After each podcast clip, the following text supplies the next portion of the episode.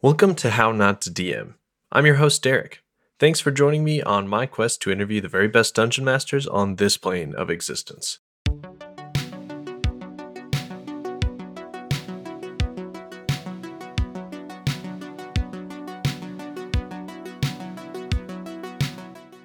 Before we get started, I need to shout out my newest patron, Joaquin of RPG Match.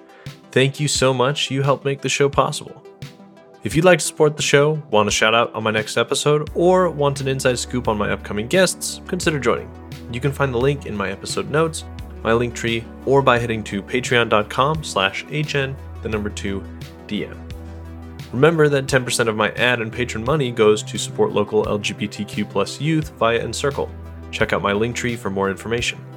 And now, onto this guest episode announcement.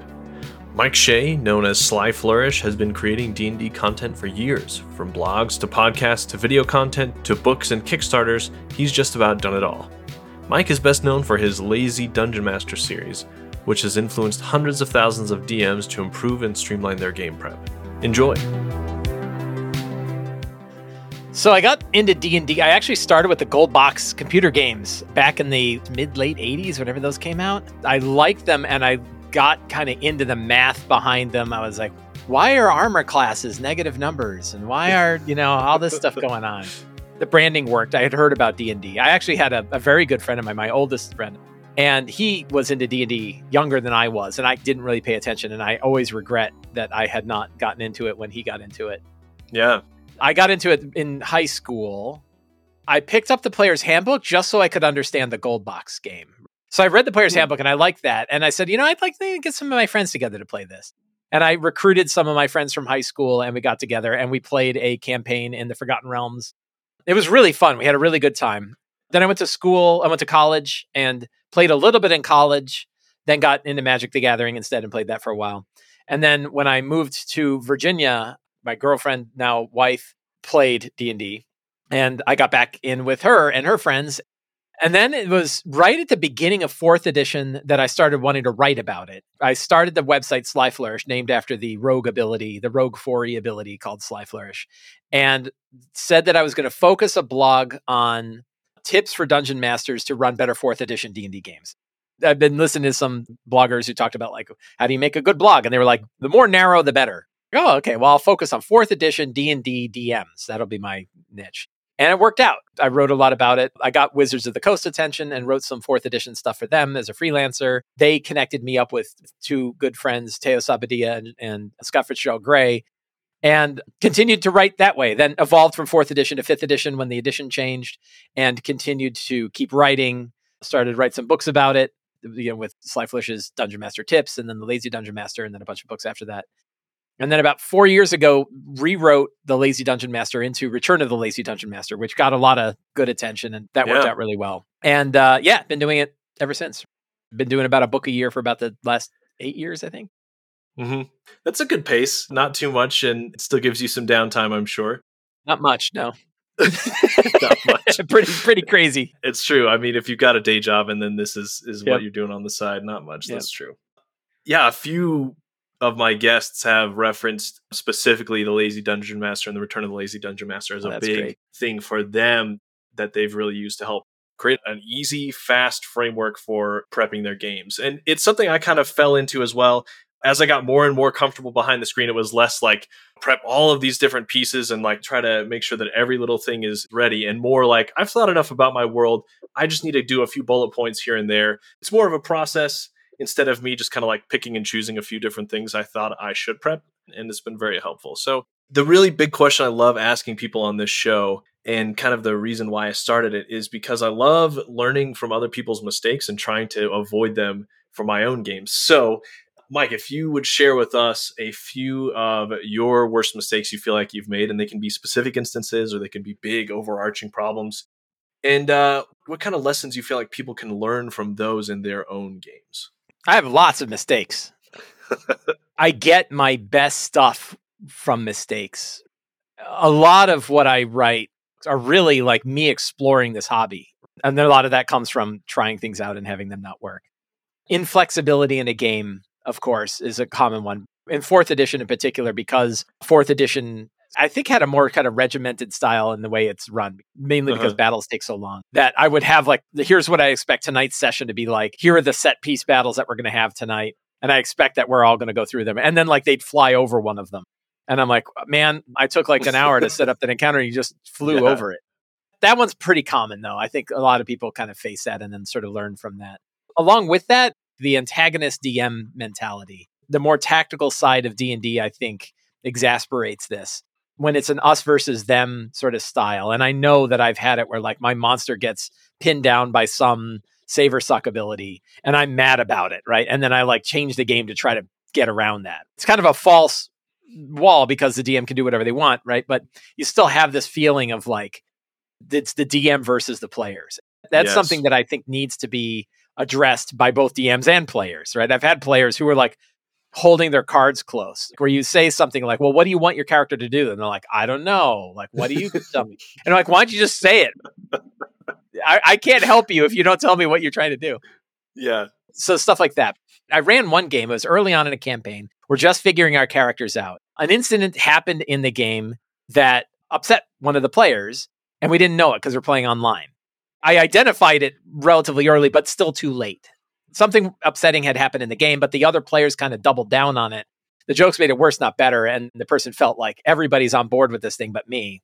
We'd had safety tools in place, but it still wasn't fast enough. It still kind of got too far. And it helped me reinforce the safety tools that I use. A lot of people are like, well, for me and my friends, we don't have that problem. Well, this is a group I played with for 10 years. The player yeah. I've known for 20 it's not somebody that's brand new to the table. It's not somebody who's like crazy oversensitive in all these aspects of their life and can be triggered real easily with everything else. It was like somebody who played a long time, knew the game well. I knew well, we're all friends, and was still upset by this particular situation. It taught me that like they're really for every group. I'm ne- I'm never going to say like a DM is bad if they don't do something, right? Or a DM is bad if they do. We all get to choose what we want to do. But I know like I really wish I had paid more attention because that would have been a night that would have gone better, right? And so that was a mistake that I learned from and now have reinforced it. Even when I'm playing with people I've played with forever, we still do a session zero. We still do lines and veils. We have a verbal X card, which I call pause for a minute.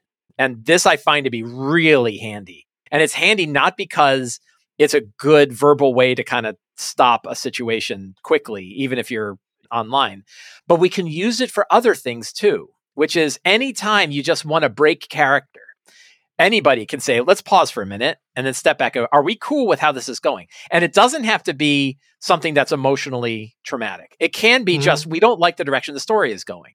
So, like, I had a situation in my game last week where it's like the story took a massive turn. And I was like, are we all good? And there was like, yeah, okay, game on. And it's just yeah. a really nice tool to use that can be used for something like a bad traumatic experience that's that's kind of coming up, or it can be used just to make sure everybody's cool with what's going on. Really powerful tool. The third problem that I ran into was I ran a game that was probably my worst D&D game that I ran. And it actually had to do with the layout of the map. The map mm. layout was really bad. And it was from an adventure that I think was actually a pretty terrible adventure. Part of it was the way that it was laid out, where it had like a room that the characters would walk into, and then like 10 rooms right around it, where everybody can hear what is going on in the main room which means there's almost no way not to have 10 fights in like one circumstance. And then the very next part of it is a very long, sloggy dungeon where you're getting hit by specters who are floating through walls and hitting you, and you're running into traps. And it was so many downers that no one had a good time. I wasn't really enjoying running it. The players weren't having time playing it. And it was yeah. so bad that I said, you know what? I need to run this again with another group and see and it sucked for them too. And I'm like, okay, you know, now I've got a good data driven test to show me, wow, it really is bad, right? It wasn't just a bad night, or you know, it's like it's a terrible adventure. So yeah, that was probably those are those are kind of a few a few circumstances. Yeah, yeah, I love that you mentioned you've got people you've played with for 20 years and you still do lines and veils, you still do session zero because, and I don't think a lot of people consider this. 20 years is a long time to live and to have tons of new experiences that they may not have shared with you, right? I've had some events in my life recently and I and I'm looking at things a lot differently. I notice things in like media and stuff and I'm like that could be very triggering for someone who had dealt with something like this and it's something that everyone should be considering. People have new experiences every day and you've got to make sure that you're being careful with them because uh, you never know what kind of stuff it could dredge up. So I love that. The older I'm getting, the more my tolerances are changing. There's things I don't want. As a DM, I say, these are the things I'm not going to do in this game, right? So we're all aware. Yeah. Uh, on the flip side of this question is the good stuff that's happened. So, what are some of your favorite memories from past games and what kind of made them so special for you and for your players? Also, was there anything you did to kind of influence it, or was it just kind of the magic of tabletop games that caused these really memorable things to happen? I really love it when sort of improv really kicks up and that idea of yes and is really picking up and the story is getting better and better. And I think like running the beginning of my Wild Beyond the Witchlight game had some of this where the players were enjoying the characters. We made the characters together. We talked about how the characters met each other. I had a little bit of heavy handed, like, here's the situation that your characters are in. But a lot of it was put together. And just the way that that played out has changed the rest of the campaign and made it so much more fun. And it was little things like we all determined that when we we're going around figuring out what got stolen from them, my wife's character had her sense of time stolen from her. So she would lose track of time. You know, she could never schedule anything. The other characters all got met because they had met throughout the previous eight years because they all lost something at the same carnival. Something was stolen from them when they had visited this carnival when they were children. And somehow they all kind of put together this support group of people who lost stuff and said, We're all going to go back to that carnival when it comes back in eight years. And then through the bureaucratic discussions of who had what job as part of this organization, she ended up being the one who was going to schedule the time when they were going to meet with the carnival again. And everybody knew she has no sense of time. But because of the bureaucracy, they said, well, there's nothing we can do about it, right? She's the one that's in charge. And then she was a week late and missed the carnival. And that meant it was eight more years before they could meet the carnival the second time. and then they said, okay, you're not in charge anymore, right? All of that just came out from the conversations of the characters. Like I didn't plan any of it. And still, it had this really oh, what if this happened? Oh, what if we did this? And that picked up through that whole first few adventures. It's picked up ever since. The characters' interaction with early NPCs have had big effects later. And that was just a delight. Watching these sort of improv of players playing off of each other and players playing off of the story and watching the story change because of the things they chose was just a, really great. That's such a funny thing to have that person in charge of scheduling. Right. And that they knew it, right? Like they knew it was yeah. going to be a disaster. But just because of organizational bureaucracy, well, we all have other jobs that we picked up. So I guess you're the one that's in charge. Oh, okay, that'll be fine. Right. And then there were weekly. that's so funny. You kind of started running games, like you said, uh, after college as you moved to Virginia. Do you have any specific DMs that you really looked up to then?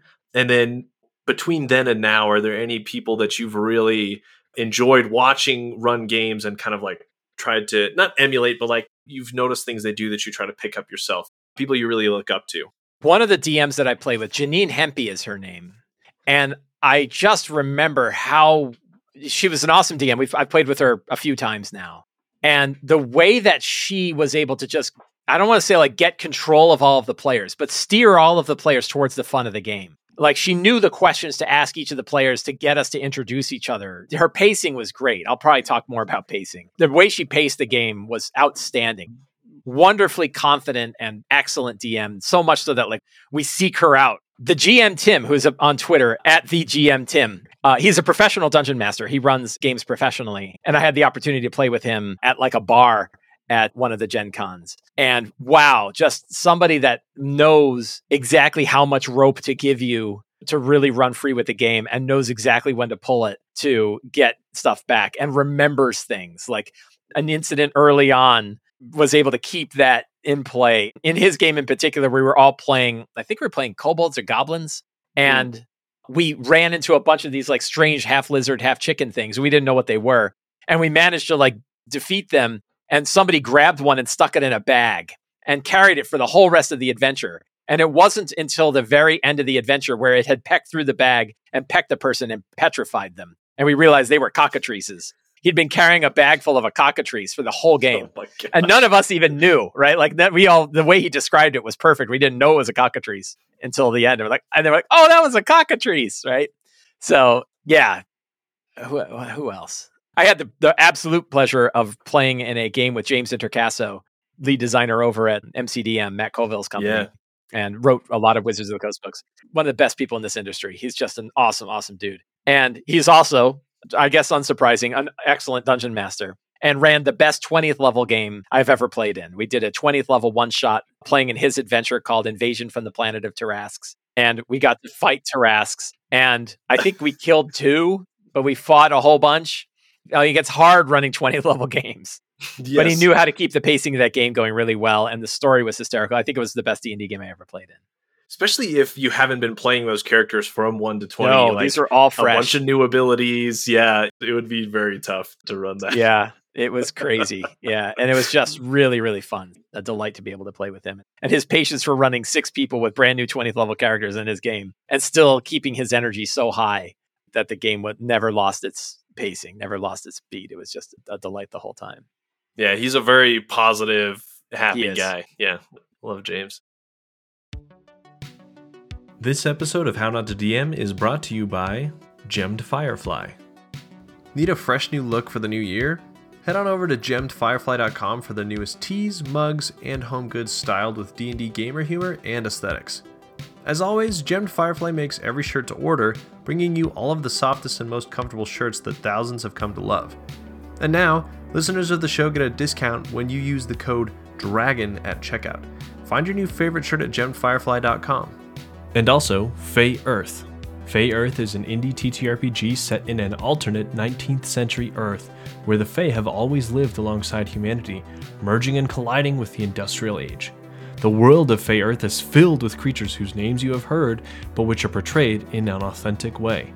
Using a d20 system that is easy to pick up, Fey Earth is a world in which you can find hours of fun facing the fairies which scared and delighted you in fairy tales from childhood. Stay tuned for the Fey Earth Kickstarter coming this autumn. Check out links and socials on linktree.com slash Earth. That's F-E-Y-E-A-R-T-H. And last but not least, Delve Candles. At Delve Candle Company, we make immersive candles with custom blended scents that will add atmosphere and ambiance to your next game session. Our scents evoke settings or moods commonly encountered by adventuring parties, and our candles are 100% soy wax for a clean burning experience. Visit our website at delvecandles.com and subscribe to our mailing list for 10% off your next purchase. Adventure awaits for those who delve. And a note from Derek here I've used Delve candles recently and my players all loved it. I recommend trying the Bag of Scent Holding Pack to find scents that you love. And now let's return to the show, starting up with a brand new minigame for Season 2.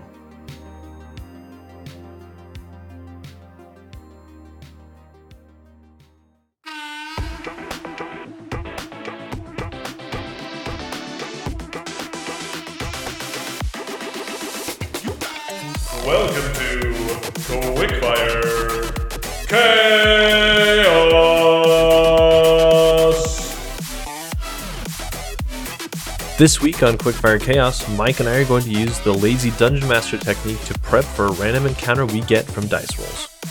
Okay, so next up is the mini game, and I've just kind of mixed it up for each individual guest to kind of like give them something to highlight part of their work or their skills. So I've outlined a party of four people, and what we'll do is we'll roll.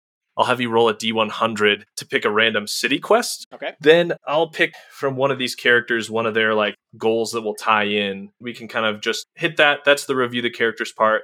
And then just like really quickly uh, off the top of your head, what kind of like strong start would you do? What kind of potential scenes might you put in for this? Sure. Cool. Yeah, if you would roll a D100 for me, we'll see what our quest is. These are city quests. 33. A mad alchemist set up a shop next to your favorite tavern. The whole establishment reeks of foul eggs and other unpleasant things. The tavern owner asks you to help convincing the alchemist to stop his work or leave. So we've got a party of four characters. We've got a rogue, a wizard, a barbarian, and a fighter. The wizard is particularly interested in alchemy. Uh, she is always looking for new knowledge, and she's kind of learned how to make a few potions here and there. So she might be an interesting tie-in. And then also, I'll say the barbarian has been looking for his missing son for a few years, and I feel like you could take one or two of those things if you want for the review characters. Okay, so we're going to use the lazy dungeon master method here. We've got eight steps of, or It's eight, Yeah, eight, eight steps. Okay, I was like, did I miscount? Eight Yep. steps. but we Uh, got to- seven left because you kind of reviewed the characters a little bit. So we probably yes, uh, I probably wanted to give you one done. something because Yeah. if we're just making up characters, then it would take forever. So Sure. there's some review the characters. that works. Uh, yeah, and that's good From stuff. there- There's some good. They're good hooks in there. Having having Yeah. a character who's into the alchemy and likes Mhm. this, and the barbarian that's that's looking for their lost son. Both I think Yeah. are excellent hooks that we could play with here. The strong start is easy. The wall of the bar explodes okay. from the alchemy side. Gray oozes start floating into the bar and eating people. okay. A bunch of people are trying to enjoy their afternoon drink. The wall explodes and gray oozes start attacking people. And the bartender goes, "Oh, not again!" and shouts in exasperation. They're like, "Ah, again!" The party's in the bar. They're in the bar, and the Yeah. wall explodes. And now, and- all right, so they can get involved and fight some gray oozes. So that way, you got a good start to the whole thing. So they have to fight the oozes, and then they, of course, are like, "What's going on here?" You can kind of decide, like, okay, well, what are the scenes that take place after that? Well, I think like confronting the alchemist and be like, you know, the bartender hires the characters to go deal with the situation. Hey, I've dealt with this guy before. He's a pain in the ass neighbor, right? You got to deal with it. The guy's juiced in, right? The guy's got like relatives in the council Mm. where they can't get rid of the alchemy, right? And the alchemist is like, I told you to reinforce that wall. You clearly didn't. So really, this is your fault, right? And, you know, bad building zoning. up to code. Right, Yeah. building us up to code, bad zoning, right? And so you can have a lot of fun with that. You know, you want to create a fun situation. Like the bartender wants the characters to either maybe break into the alchemist place in order to try to learn more about what he's doing over there that's clearly against policy, right? Clearly against the city code. Or there's some negotiation that has to take place with local law enforcement. Maybe all of this has to happen.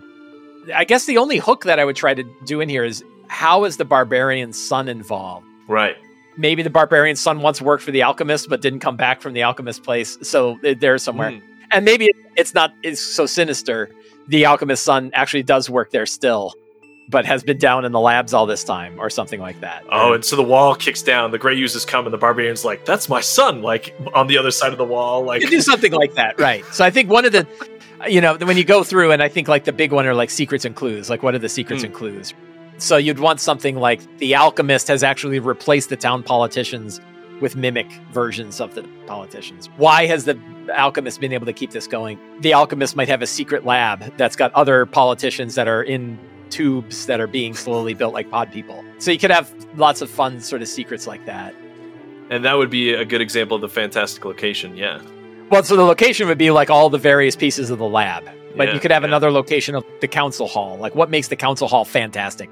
Huge statue of the Lord who once ran the place, or Stained glass windows that move, or something right, that like the whole thing is on a hill, but it's all floating above the hill. Like all the chamber seats are floating above it. So you want to make it kind of like you know, oh yeah, I see what that's like, but it's also really cool. Mhm. And then the secrets are all the weird things that the alchemist might be up to. And then treasure is easy, right? There's tons of potions and scrolls and other weird oddities that somebody could find there, magic items that the alchemist had. So you could do that. NPCs would be, of course, the alchemist, the bartender, the politicians. And then monsters are your whole flavor of various oozy type monsters. You can pretty much make any monster an ooze creature. You can just sort of give it the ooze template.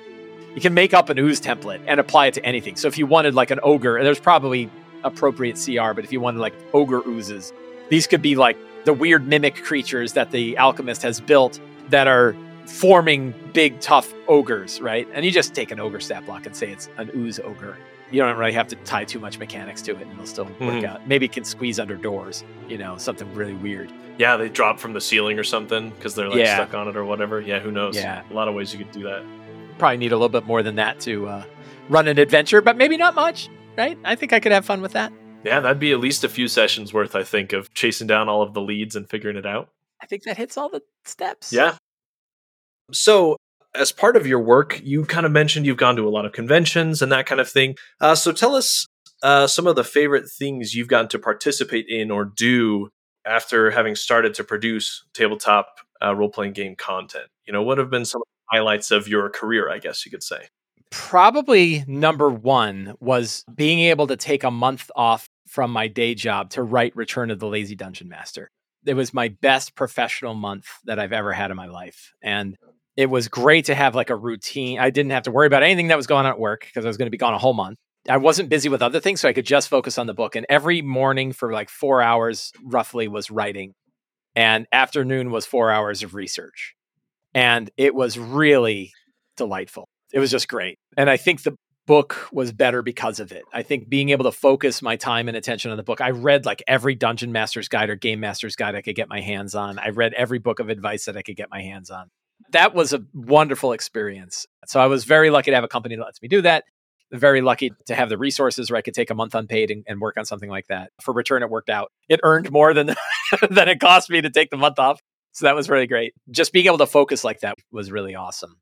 The other notable time was when, again, through just serendipity, one of the producers of D and D, a fellow named Greg Bilsland, hired myself and Teos Abadia and Scott Fitzgerald Gray to all work together on a project called Vault of the Dracolich. And it was the first fifth edition published adventure before fifth edition had come out. It was a D&D Next adventure. Yeah. Designed for multiple tables to all play together towards one big scenario and the collaborative experience of working with Teos and Scott all together. Like this was an experiment for Wizards. Typically, what they did is they hired a writer. The writer would write it. It would go to a developer who would make sure that like all your mechanics and the crunchy bits would work, and then would go to an editor who would clean it all up. And in this mm-hmm. case, they said we kind of want all three of you working on it at the same time, and it was great. We're proud of the product, but mostly it was because I got to meet Scott Gray and Teos Abadia and work closely with them and they're just two outstanding people. I was just talking to them before the show. Those have been relationships that have held for the last 10 years or however, eight, seven or eight years that we've been talking together since. So that was wonderful. The other one was a very similar project that was more self started, which was working on Fantastic Lairs, the book I did before The Companion, again with Scott Fitzgerald Gray, who's again worked on everything I've done, and James Introcaso, the three of us did the same kind of thing where we pitched each other on all the lairs. I think we had 40 or 50 lairs and we'd pitch each other on them and then rank our own lairs, like which ones are we excited? And in some cases, like James would pitch a lair, and I'm like, that's great, but I'm writing that. You're not writing that. you know, and I'll give you, I'll trade you the mummy lord for your vampire guy. A few times where like I would pitch one and James is like, I want to do that one. I'm like, great. That was really cool. And then a bunch of stuff hit the cutting room floor, which I think is a very good part of the creative process of yeah. you know we shipped our best ideas not all of the ideas. And that whole experience is great. We worked on it for a year. It's an outstanding book if i do say so myself. It's a beautiful book. The lairs are solid. We play tested the hell out of them. Beautiful artwork great maps 23 lairs from first level to 20th level all of us couldn't be more proud of and people have definitely loved. I actually just listened to the DM Nastics episode where you were talking to Neil and Celeste about this, which is funny because that happened two years ago. But I was listening and I was like, oh, I'm going to talk to Mike tomorrow. Literally, like, yeah, that's kind of funny. You mentioned there, uh, part of the problem it solved is people don't often look for lots of little encounters, but they do like boss encounters take a long time to put together. Yeah, hard.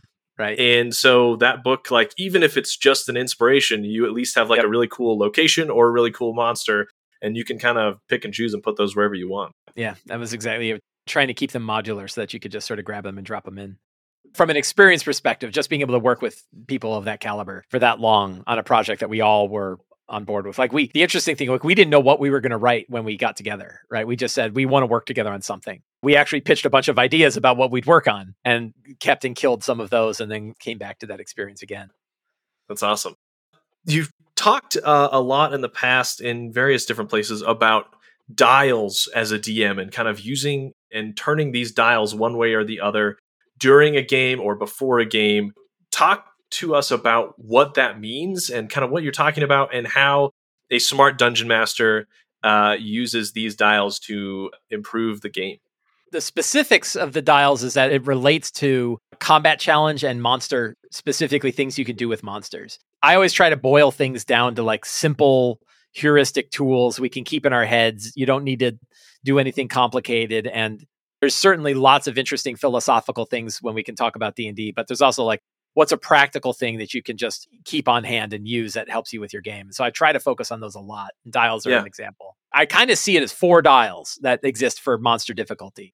The number of monsters that are in a battle, uh, how many hit points those monsters have, the number of attacks that the monster can dish out, and the amount of damage that those attacks do. The interesting thing is some dials are kind of visible to the players and other dials really aren't and knowing when to twist which dial and what which dial to turn and why is where some of the tricky bit is. I don't promote turning the dials to like stick it to the player. You don't use the dials for revenge. You use the dials because you want the game to feel better than it might be feeling otherwise if you didn't turn. I feel like the dials have resistance to them. They're not free floating dials. They steer towards the average. And if you let them go, they will pop towards the average. Many cases, you might not have to twist them at all. In many cases, like the average works fine. Number of attacks, amount of hit points, all that works fine. But every so often, you're like, yeah, but I know my characters are really tough and I want this battle to feel challenging. So I'm going to have to turn some of them. A couple of those dials you can turn ahead of time. And that way they are relatively invisible to the players. And that's the number of monsters. Like if you turn the monster die, you can't just have more monsters pop in like they came out of nowhere. Yeah, it depends, right? Like you may have another room where where stuff comes in, but like big monsters or whatever, yeah, it's it's tough to kind of like oh, uh, all of a sudden another dragon showed up. Yeah, exactly. All of a sudden another dragon shows up. You can sort of keep the dial in mind when you're designing the encounter and say to yourself like, well, what if when the monster reaches half its hit points, if they're having a really easy time, I'm going to bring in four fire elementals instead of two, right? Mm-hmm. And so if you mm-hmm. have like a staged battle, you can you can have that, and you can say like depending on how I feel, it might be two, it might be four, however I deal with it. So that's one way to use like the number of monsters dial. The hit point. The interesting thing is that the hit point dial and the damage dials by Wizards of the Coast's own descriptions are intended to be dials. That mm-hmm. the hit points, you know, Jeremy Crawford talks about this on numerous podcasts that he's been on. He talks about the fact that the hit points of a monster is the average of its hit die. And you are free to turn it to the bottom of that number or the top. You're still technically within the challenge rating of the monster. Really, you, you can't be because a monster that's like, you know, one fourth of its normal hit points or four times its hit points is a significantly different challenge. Mm-hmm. I feel like DMs should feel free to turn that dial. And that's another one where you might keep the range in your mind and say, I know that upper max of this monster is 40, but the average is only 22. Uh, you know, like a ghoul or something like that, right? I'm going to keep it at 22, but like if I need to, I can always move it up to 40. And again, you, you want to really ask why. Most of the time, I would say the hit point dial is turned down to make the battle speed up and get over with quickly. A cardinal sin I have seen many DMs do is the well, let's just call the battle right here. They break character and they say, You guys have it. We're going to move on. And you're like, You did it right at the point where we were getting the advantage in the battle. I want to finish it. I want the joy of knocking down the rest of these guys. And I get why they do it. Time is a factor. But a way to treat that time is turn that dial down and the next hit is killing things, right? So that hit point dial can be used for a lot. Then there are times where you say, like, you know, characters are dishing out so much damage that these monsters that should be fun and challenging for the story aren't going to be. That's not a bad reason to turn the hit point dial up a little bit, right? But you can sort of choose. Some DMs take this to the extreme of I don't even bother tracking hit points. I just let monsters die when they die. I'm not going to knock them for that. They can do whatever they want to do. I don't quite treat it that fluidly. I, I, always try to keep the numbers generally in mind, but I know where they're coming from, and I think where they're coming from is the same philosophy. Make it make it yeah. interesting. Damage and attack dials, same kind of thing. You can always increase the damage. There's some ways you can do it in narrative. There are some monsters, frankly, there's a fair bit of monsters that hit under their challenge rating to begin with. One of the ones I was just thinking about is like the wight, you know, the CR2 wight.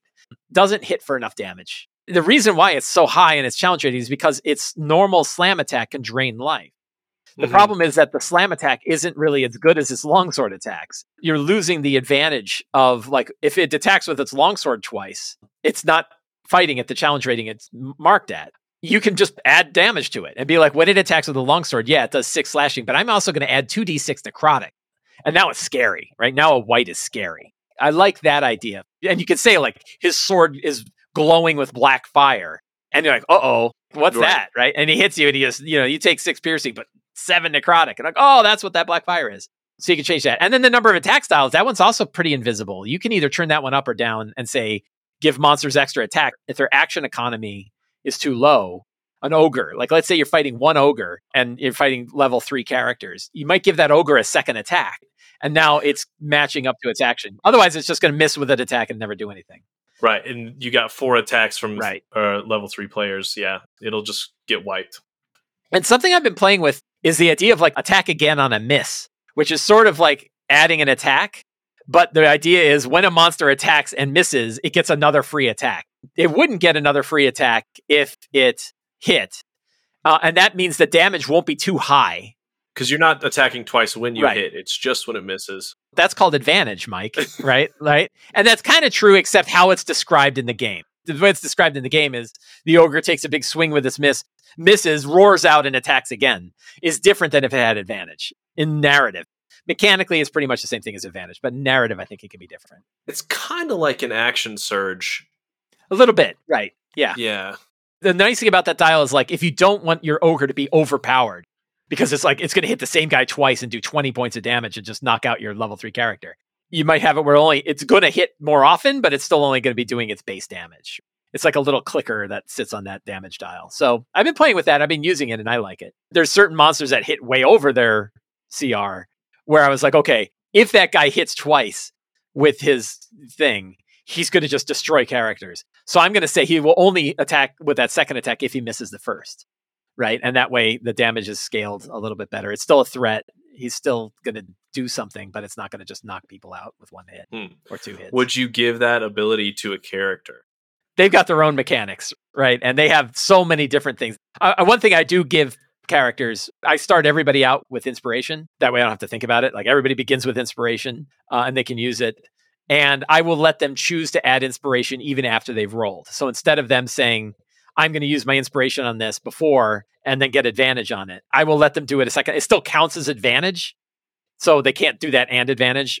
Uh, I don't want people to waste it. Usually they get one a game, right? And I don't want them to use their one inspiration a game. And then, you know, I rolled 19s. I should have saved it.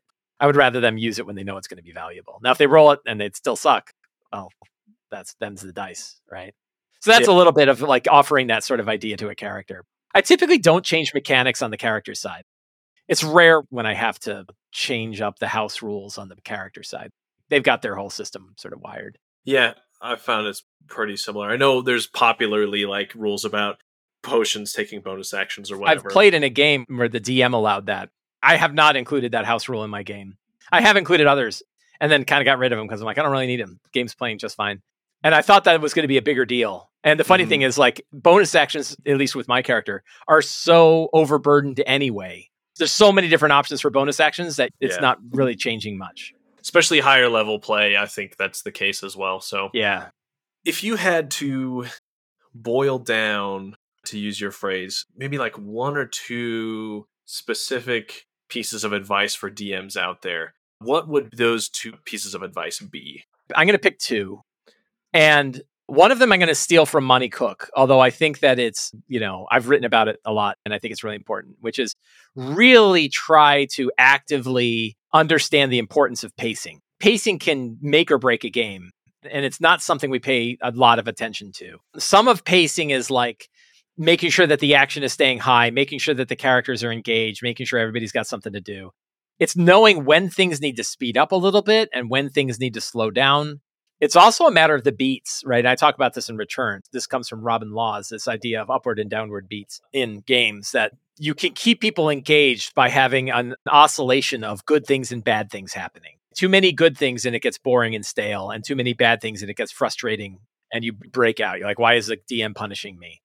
So when I talked about one of my big mistakes of running that dungeon that had all traps and specters, that was all just downward beats. It was like hard fights followed by getting specters draining your life, followed by you running into dumb traps, right? And it was too much. And I'm like, if the wall had broken through and they found a room to take a long rest, boy, they'd have been happy. Or if they managed to pick something up, like a dead cleric had a holy symbol that was able to cast a free turn undead that anybody could use and it could blow those specters away. Wow, that would have been great. So that oscillation of good and bad beats is important. And there's some tricks that we can do to do that. Like if you look at your game saying, what are some upward beats I can drop into my next session? Or if they're going through a particular area, what are some upward beats that make sense for that? And what are some downward beats that make sense for that? And then you improv them. You don't plan them.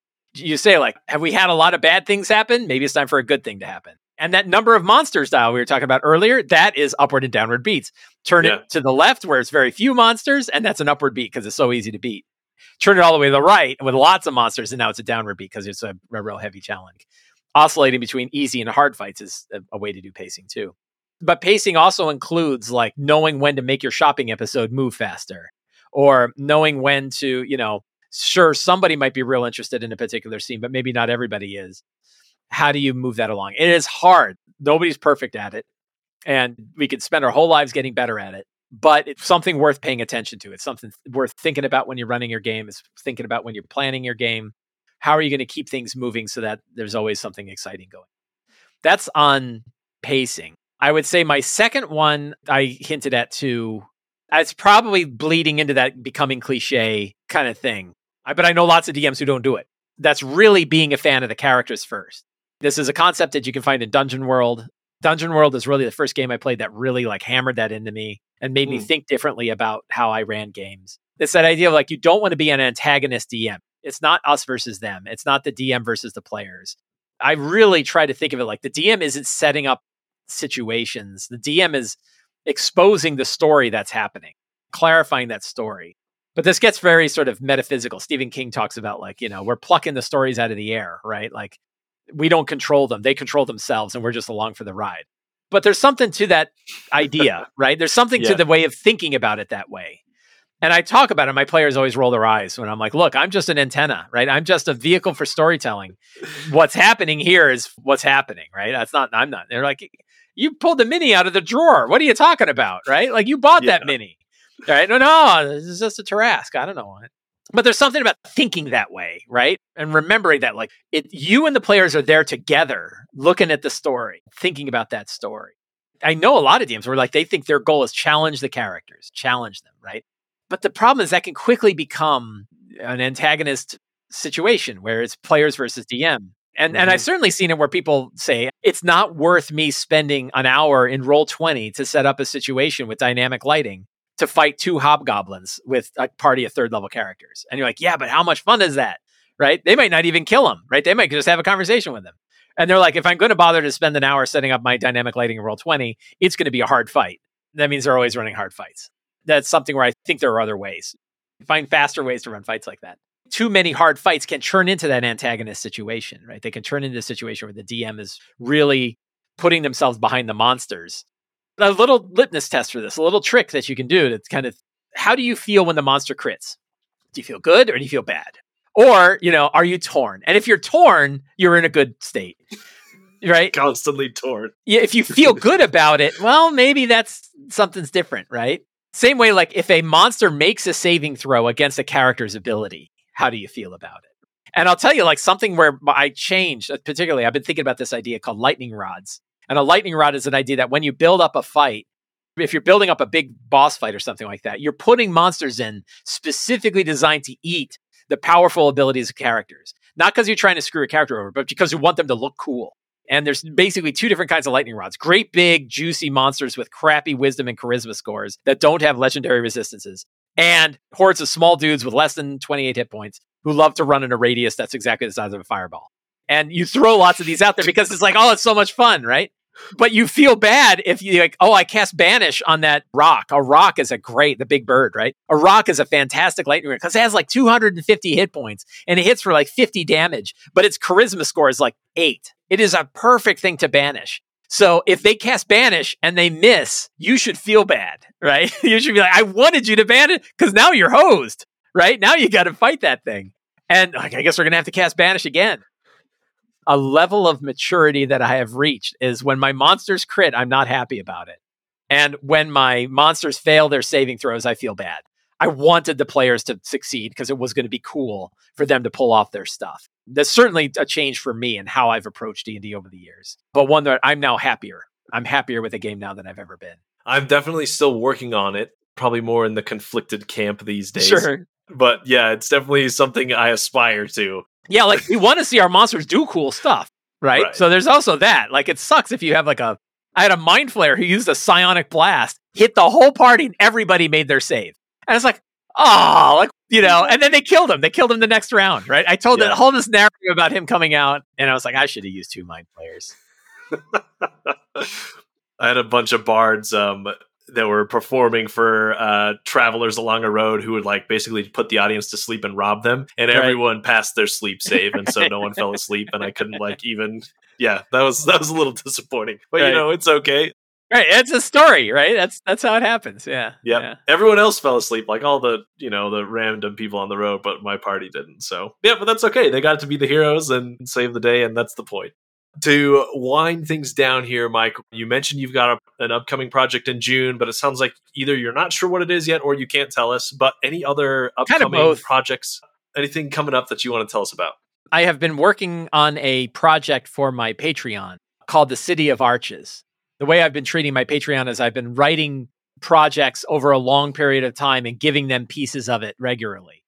A Mhm. lot of the material that's in the Lazy DM's companion, for example, started off as Patreon pieces, which is great because I get immediate feedback on it. Patrons get to get access to it right away and it grows, and the patrons keep what they get. It's not like I pull it down. So, City of Arches is another one of these where I wanted to build a city that was really a good, fun hub for adventure, that was a positive, upbeat place that had reasons for any possible character race to be there. So I started off the city and I've been expanding that every month. It's now about a 20 ish page PDF. For the first time, I've been commissioning art specifically for the Patreon product. Chloe Ballard has been doing cartography for it. two beautiful maps. One is a really cool overland map, and one is a side view, like a classic, you know, sort of one of Mm. those classic Skyline. side view maps that shows all the weird stuff underneath the city, only with crazy detail in it, Okay, yeah, yeah. like a horizontal slice of the city, and then Like the iceberg kind of. yeah, exactly. Like the iceberg thing. All the weird places to explore underneath. So that has been a really fun thing to work on. Every month I've been adding pieces to that. So that's been great. Yeah. And then I've got another project that yeah, I'm not not not yet ready to talk about, but probably the thing I'll be spending most of my June. Only because like we don't want to disappoint people. Like, ah, we decided we're not going to do that. Uh, when this episode comes out, you'll probably have either announced or your announcement should be coming soon. So everybody be on the lookout for that. All right. Uh, where can people find your work, Mike, as we end the show here? Best place is to go to slyflourish.com. That's sort of the hub of everything that I do. At the top is like if you want the big areas where you can find things that I make. Best bet is subscribe. I have a newsletter. All the articles that show up on the blog show up as weekly or sometimes twice weekly articles to your inbox.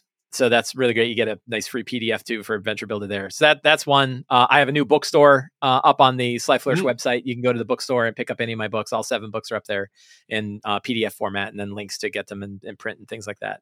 My YouTube channel, which is also available, you can Sly Flourish blog. There's a the little YouTube link that takes you to all my YouTube videos. I'm doing about two to three videos a week.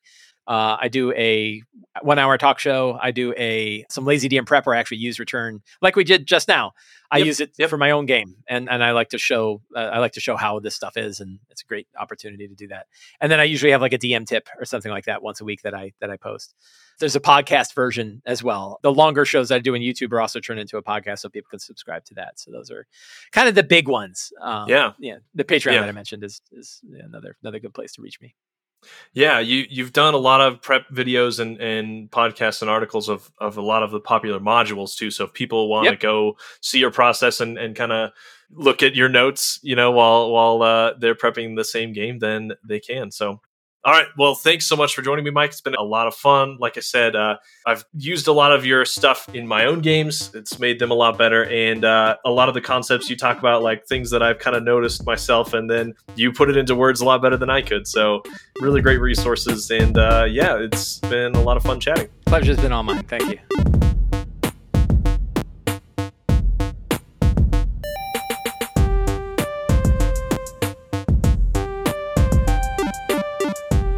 Thank you for listening to how not to dm now it's time for a sneak peek into next week's guest kat kruger of d20 dames because I was still a new DM, I hadn't experienced the over planning for one thing and then not planning at all for another thing. and one of the things was I named every single one as a kobolds that they were going to face. I had like a staff room with lockers with all of their names on it. yeah They never went into that room. However, the gnomes that they were there to save, they asked every single name. to hear more from kat about her dming advice and work in the industry tune in next week remember to check out my patreon if you haven't already for even more sneak peeks Next time you get the chance, share this episode with your friends and family around your game table. Another great way to help me boost the show is by leaving a review on Apple Podcasts or by rating the show on Spotify. I appreciate all of you for helping me grow. Thanks to the team at T4C Studios for helping edit and produce this episode. My new intro and outro music is by Daniel Zombo. The Quickfire Chaos music is by Exacat, and the Quickfire Chaos mood music is by Arcane Anthems. Check out the episode notes for more of their great work. And as always, until next time, roll some nat 20s for me.